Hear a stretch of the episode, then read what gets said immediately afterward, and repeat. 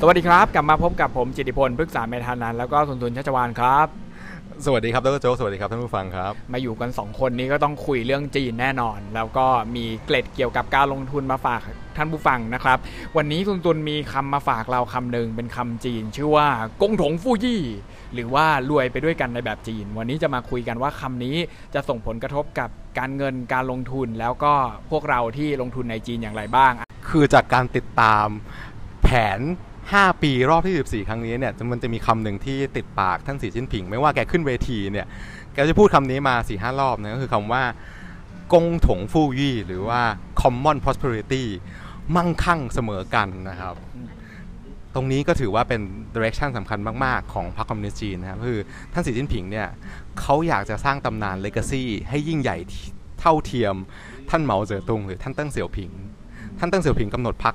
direction ของพรรคคอมมิวนิสต์กำหนด direction ของเศรษฐกิจจีน ด้วยคำพูดที่ว่าปล่อยให้คนกลุ่มหนึ่งเนี่ยรวยไปก่อน จนเกิดเศรษฐกิจแบบทุนนิยม สร้างความมั่งคั่งให้จีนจนถึงปัจจุบันนี้นะครับแต่ทั้งนี้ทั้งนั้นเนี่ยพรรคคอมมิวนิสต์จีนเนี่ยก็ถูกกระแนะกระแหนว่าเอ๊ะพรรคคุณเนี่ย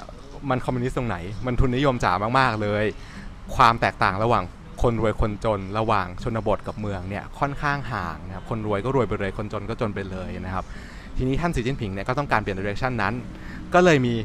คำพูดนี้ออกมานะครับว่าถ้าคนรวยไปรวยไปก่อนแล้วก็ไปก็ปล่อยไปแต่ทีนี้เนี่ยมันถึงเวลาที่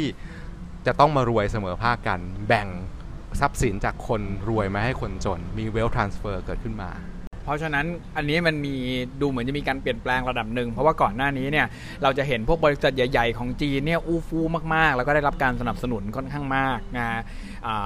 อย่างเห็นได้ชัดจากพวกบริษัทที่เป็นไอทีเนาะแล้วก็บริษัทที่แบบพวกเกี่ยวข้องกับการเงินอ่าตรงนี้คิดว่าจุดที่เปลี่ยนแปลงไปทุนทุนว่าน่าจะเห็นนโยบายอะไรที่ชัดเจนที่สุดครับ คือตรงนี้ขอเท้าความกันก่อนนะครับ คือเราเคยคุยกันว่าโมเดลเศรษฐกิจแบบจีนเนี่ยถ้าเกิดว่าจะเติบโตแบบคุณภาพเนี่ยเติบโตจากการบริโภค เติบโตแบบการลงทุนภาคเอกชนเติบโตแบบ export เนี่ยคือโมเดลแบบเดิมเนี่ยมันมีข้อจำกัดอยู่ค่อนข้างเยอะ โดยเฉพาะจากการบริโภคเนี่ยคือรายได้ของ household เนี่ยมันเติบโตไม่ค่อยสูง แต่มันไปโผล่ที่ corporate profit ไปโผล่ที่ local government อะไรเนี่ยค่อนข้างเยอะ จริงๆต้องบอกว่า structure ของของจีนเนี่ยมันก็ สมัยก่อนเดิมเนี่ยเขาเน้นการลงทุน เน้นการลงทุนภาคอินฟราเน้นการลงทุนขยายอุตสาหกรรมหลักเนี่ยจริงๆก็คือมันจะมีโครงสร้างที่จำกัด household spending อยู่ค่อนข้างเยอะ โครงสร้างแรกก็คือจะเป็นเรื่องดอกเบี้ยนะ คือดอกเบี้ยของเงินฝากของจีนเนี่ยมันต่ำมากทำให้แบงก์จีนเนี่ยสามารถไปปล่อยกู้บริษัทที่ไปลงทุนอินฟราบริษัทที่ลงทุน property เนี่ยในราคาถูกได้นะฮะ ตรงนี้ก็คือเป็นจุดหนึ่งที่จำกัดการ spending จุดที่ 2 ที่คิดว่าอาจจะมีการเปลี่ยนแปลงเลยก็คือ เรียกว่าระบบหูโขดละกันคือเป็นระบบทะเบียนบ้านของจีนนะฮะจริงๆต้องบอกว่าจีนที่ผ่านมาเนี่ยคุณจะเห็นว่าเอ๊ะโรงงานที่มันอยู่ในแบบว่าบริเวณชายฝั่ง โรงงานที่อยู่ในกวางโจเมืองใหญ่ๆ อย่างเซี่ยงไฮ้ปักกิ่งเนี่ยแรงงานมันไม่พอแรงงานเนี่ยเขามาจากแรงงานพัดพัดถิ่นแรงงานจากจังหวัดไกลๆนะฮะแต่ทีนี้ต้องบอกว่ามันมีระบบทะเบียนบ้านขึ้นมาเนี่ยระบบทะเบียนบ้านก็บอกว่า คนที่เกิดเกิดมณฑลไหน ต้องไปใช้บริการสาธารณะมณฑลนั้น จนกว่าเปลี่ยนบ้านนี้ระบบทะเบียนบ้าน ตั้งแต่สมัยราชวงศ์ชิงหรือเปนาล่นมากๆคือมีมาตั้งแต่สมัยตั้งประเทศเลยว่าอย่างนั้นดีกว่า คือเขาบอกว่า ยกเว้นว่าคุณจะมี property ในเมืองนั้น คุณถึงสามารถเปลี่ยนทะเบียนได้บ้านได้ เพราะฉะนั้นทีเนี้ยแรงงานที่มาสร้างความมั่งคั่งในเมืองใหญ่ของจีนเนี่ยไม่สามารถใช้บริการโรงพยาบาล ท้องถิ่นได้ เขาไม่สามารถส่งลูกไปเรียนโรงเรียนได้ คือต้องบอกว่าเหมือนเหมือนรัฐบาลท้องถิ่นเนี่ยก็ได้ประโยชน์จากแรงงานตรงนี้ก็คือสามารถได้อ่าพอเศรษฐกิจขยายธุรกิจขยายเนี่ยคุณก็เอาเงินไปลงทุนอินฟาไปลงทุน property แต่ว่าคุณไม่ต้อง provide service ให้กับแรงงานท้องถิ่นเหล่านี้เลยเอ๊ะแรงงานพัดถิ่นของจีนเนี่ยคนจีนด้วยกันเองเขามองยังไงครับ เหมือนที่คนไทยมองแบบแรงงานพม่าอะไรอย่างนี้หรือเปล่าครับ อาจจะมีชนชั้นประมาณนึง เพราะว่าคือสำเนียงคนหูเป่ยคุณมาอยู่ปักกิ่งเนี่ย คุณก็รู้เลยว่าคุณเป็นคนหูเป่ยว่าอย่างนั้นดีกว่า แล้วคือเรียกว่าคุณก็อยู่ในแบบว่าห้องเช่าถูกๆของคุณ เพราะว่าคุณไม่มีทางซื้อ property ปักกิ่งได้ คุณก็ไม่มีทางส่งลูกคุณมาเรียนโรงเรียนปักกิ่งได้ คือมันก็จะเป็นชนชั้นชนชั้นหนึ่งในเมืองใหญ่ละกัน แต่ชนชั้นเนี้ยก็คือ เรียกว่าสิทธิไม่เยอะก็คือแบบคุณไป จจ็บป่วยก็เข้าโรงพยาบาลที่นั่นไม่ได้ ลูกเนี่ยคุณก็ต้องส่งเข้าโรงเรียนเอกชนเป็นเป็นโรงเรียนผีที่รับคนไม่มีทะเบียนบ้าน คุณภาพก็จะแย่ เพราะฉะนั้นถ้ามองแบบนี้แล้วเนี่ยคิดว่าการเปลี่ยนแปลงมันน่าจะเกิดขึ้นเร็วๆนี้หรือเปล่า คือแผน 5 ปีเนี่ยเขาก็บอกว่าจะมีการปลดล็อกระบบ户口ระบบทะเบียนบ้านเนี่ยคือสำหรับเมืองที่ประชากรต่ำกว่า 5 ล้านคนเนี่ยต่อไปเนี้ยคุณต้อง service ให้กับ แรงงานพลัดถิ่นละโรงเรียนคุณต้องเปิดให้ลูกแรงงานพลัดถิ่นเข้า โรงพยาบาลคุณต้องเปิดให้คนงานพลัดถิ่นเนี่ยเข้าไปรักษานะครับจริงๆก็คือเรียกว่าเป็น wealth transfer เลยละกันจาก local government เนี่ยมาสู่แรงงานพลัดถิ่นคือถ้าเกิดตรงนี้ทำได้เนี่ยมันก็จะ unlock spending power ของคนเนี่ยหลักร้อยล้านคนอะเข้ามาในระบบอะอืม ไอ้แล้วไอ้เมือง tier สองที่มีคนไม่ถึง 5 ล้านคนเนี่ยพอจะนึกออกไหมครับว่าเมืองอะไรมันฟังดูแบบมันมันมีด้วยเหรอเมืองเล็กอย่างนั้นอะผมว่าใช้ได้นะคือหลาย ๆ เมืองเนี่ยก็เป็นแบบว่า center อุตสาหกรรมหนักนะไม่ว่าจะเป็นอ่าอย่างอ่าหนานชางชือเจียจวงฉางชุนพวกเนี้ยคือเราอาจจะไม่เคยคุ้น แต่ว่าจริง ๆ ก็คือเป็นเป็นเมืองที่เรียกว่ามีอุตสาหกรรมที่ sizable มีแรงงาน sizable เลยอืมงั้นก็อาจจะกระทบคนหลักประมาณแบบ อย่างน้อยก็ 10-15%ของประชากรจีน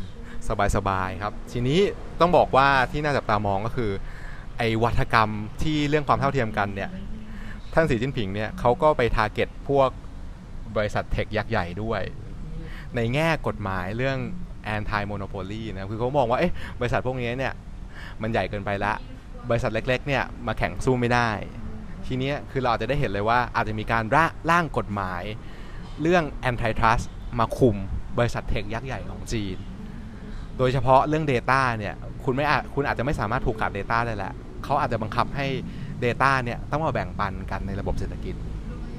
ตรงนี้น่าจับตามองครับ นอกจากเรื่องการสร้างฐาน middle class ในการเป็นกลไกสำคัญในการด้เศรษฐกิจแล้วเนี่ยก็ยังมีเรื่องกฎหมายต่อต้านการผูกขาดด้วย ซึ่งน่าจะ ไปเล่นงานพวก Big Tech ทั้งหลาย เพราะฉะนั้นไอ้เรื่องที่มันเกี่ยวกับพวก intangible asset ของบริษัทเทคใหญ่ๆอาจจะต้องแชร์ไปให้บริษัทจีนเล็กๆ มากขึ้น อันนี้ก็น่าจะ benefit กับบริษัทจีนที่เป็นบริษัทเล็กๆ แล้วพวกคนรวยของจีนเนี่ยมีโอกาสที่จะโดนเก็บภาษีแบบสูงขึ้นเหมือนอเมริกาปะครับ wealth tax อะไรอย่างนี้มันน่าจะ transfer ตรงไปตรงมากว่า ในแง่ไปเก็บภาษีหรือว่าตั้งกฎหมาย แล้วก็เก็บกลับมาในฝั่งของภาครัฐครับ ผมว่าตอนนี้ยังนะคือมันก็เรียกว่าค่อนข้างน่าจะต้องอยากอยากทำแบบ step by step มากกว่า คือจริงเนี่ยแค่ transfer มาจาก local government มาสู่แรงงานพัฒถิ่นเนี่ยผมว่าก็เป็นสิ่งที่คุยกันมาหลายสิบปีแล้ว ยังไม่ได้เริ่มลงมือกันสักที คือต้องบอกว่าระบบเศรษฐกิจเนี่ยที่มันประสบความสำเร็จมาด้วยโมเดลอีกแบบหนึ่งเนี่ย มันจะเปลี่ยนมาเป็นโมเดลอีกแบบหนึ่งเนี่ยแรงต้านจากผู้เล่นเดิมที่ประสบความสำเร็จจนใหญ่โตในระบบเนี่ยมันค่อนข้างสูง มันก็จะมีความเปลี่ยนแปลงยากเหมือนกัน คือเราไม่แปลกเลยที่ท่านสีจิ้นผิงเนี่ยพูดคำว่า共同富裕 common prosperity บ่อยๆเนี่ยคือหวังว่าจะ drive การเปลี่ยนแปลงในพรรคคอมมิวนิสต์หวังว่าจะ drive การเปลี่ยนแปลงในรัฐบาลแล้วจุดนี้เนี่ยคุณตุลคิดว่าในเชิงของโครงสร้างเนี่ยน่าจะมีการเปลี่ยนแปลงจากอ สัดส่วนลักษณะยังไงบ้างครับ สมัยนี้เราก็จะเห็นแบบอะเกษตรอาจจะไม่ต้องพูดถึงสักประมาณแค่ 10%ของ GDP แต่ว่าภาคบริการเนี่ยมันจะย้ายมาเป็นอุตสาหกรรมไหมครับ อันนี้เนี่ยก็เป็นแนวทางหนึ่งของแผน 5 ปีเหมือนกัน คือเขามองว่าสมัยก่อนเนี่ยเราจะเห็นว่าเอ๊ะจีนเนี่ยอยากเน้นไปพัฒนาด้านบริการนะภาคภาคบริการตอนนี้ก็สักประมาณสักห้าสิบกว่าเปอร์เซ็นต์ของ GDP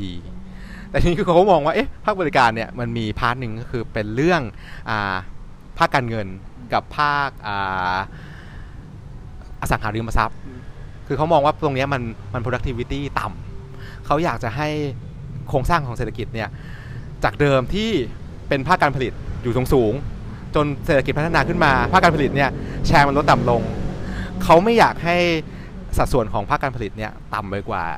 25% 30%เหมือนสมัยก่อนแล้วที่ไม่ใช่ที่แชร์มันลดลงเรื่อยๆ คือเขาก็อยากจะพัฒนา ภาคการผลิตเนี่ยให้มันสามารถไปทัดเทียมพวกเยอรมันญี่ปุ่นสหรัฐอเมริกาได้ ไม่ว่าจะเป็นเทคโนโลยีหรือว่าต้นทุนการผลิตว่าต้องบอกว่าแผนเนี่ยมันล่างมาโดยที่อยู่ท่ามกลางสงครามการค้ากับอเมริกา ท่ามกลางการระบาดของโควิด -19 ก็คือต้องบอกว่าเทคโนโลยีหลาย ๆ อย่างอเมริกาก็แบนห้ามขายให้จีน supply chain ต่างๆเนี่ยบริษัทหลายๆบริษัทเนี่ยก็สามก็อยากจะย้ายออกไปจากจีน จีนเขาก็เลยมองว่าถ้ามันเกิดเทรนด์แบบนี้เนี่ย supply chain ภาคการผลิตเขาเนี่ยจะต้องสามารถยืนด้วยลำแข้งตัวเองได้ คือไม่รู้ว่าอนาคตเนี่ยความสัมพันธ์กับประเทศอื่น ความสัมพันธ์กับโลกเนี่ยจะเป็นยังไง แต่ฉันสามารถมีเทคโนโลยี ฉันสามารถมี supply chain ที่ฉันผลิตในประเทศได้ เพราะงั้นเนี่ยฉันต้องเน้นการพัฒนาศักยภาพด้านการผลิตครับ ก็จะนำมาสู่เทคโนโลยีเหมือนกัน ทีนี้ดร.โจ๊กมองว่ามันจะมีผลต่อการเงินการลงทุนยังไง共同富裕 ก็อาจจะเป็นลักษณะคล้าย ๆ กันกับประเทศหนึ่งใน Southeast Asia นะ ที่พยายามจะอุ้มทุกคนไปพร้อม ๆ กันหมด เพราะฉะนั้นอันจุดที่เราเห็นได้ชัดเจนเลยก็คือว่าถ้ามีนโยบายในลักษณะเนี้ยที่เป็นออกไปในแบบ sustainability หรือว่า common prosperity เนี่ยสิ่งที่มันน่าจะเกิดขึ้นก็คือว่าจุดเด่นของจีนเนี่ยผมว่าก็น่าจะลดลง เพราะว่าเรา distribute wealth ออกไปให้มันโดนหลายคนมากขึ้น แต่ว่าคนที่ได้รับประโยชน์จริงๆเนี่ยก็อาจจะไม่ใช่คนที่คอนซูมได้สูง เพราะฉะนั้นตรงนี้จุดที่นักลงทุนอาจจะต้องเปลี่ยนมุมมองเลยก็คือว่ามันก็มันก็ค่อนข้างตรงกับ episode ที่แล้วอะว่าเขาไม่ได้เน้นว่าตัวเลขมันจะต้องแบบสูงโด่งมากมายอะไรนักนะฮะคือการจะไปบอกว่าเศรษฐกิจจีนจะต้องแบบโตที่สุดในเอเชีย หรือว่าโตที่สุดในโลกเป็นอันดับต้นๆของเศรษฐกิจใหญ่เนี่ยอาจจะไม่ได้จำเป็นต้องเห็นขนาดนั้นแล้ว ส่วนอย่างที่สองเนี่ย ผมก็คิดว่าการ wealth transfer ที่มันมีเอี่ยวในเรื่องของเทคโนโลยี แล้วมันมีการพยายามจะแชร์กันมากขึ้นเนี่ยก็น่าจะทำให้พวกบริษัทเล็กๆเนี่ยได้ประโยชน์มากกว่าบริษัทใหญ่ๆส่วนในขณะเดียวกันเนี่ยพวกเมืองเล็ก ๆ ผมก็เชื่อว่าน่าจะเป็นเมืองอุตสาหกรรมมากกว่า ที่จะเป็นแบบพวกเทคโนโลยี หรือว่าอะไรประมาณอย่างนั้นตรงนั้นก็น่าจะช่วยทำให้ภาคอุตสาหกรรมของจีนเนี่ยเรียกว่ามีโอกาสที่จะเฟื่องฟูขึ้นมา แล้วก็อาจจะมี consumption ที่สูงอย่างที่เรียกว่าระจัดกระจายตัว แต่ว่าก็ถือว่าอยู่ในฐานที่ค่อนข้างแข็งแกร่งมากขึ้น มองในระยะยาวก็ถือว่าไม่ได้เป็นจุดอ่อนนะ แต่ว่ามองในระยะสั้นก็อาจจะบอกว่าผิด expectation ของนักลงทุนไป ซึ่งถ้าเกิดใครที่คิดว่าอยากลงทุนในจีน ก็อาจจะต้องลองคิดดูมันก็คงจะไม่ต่างกับ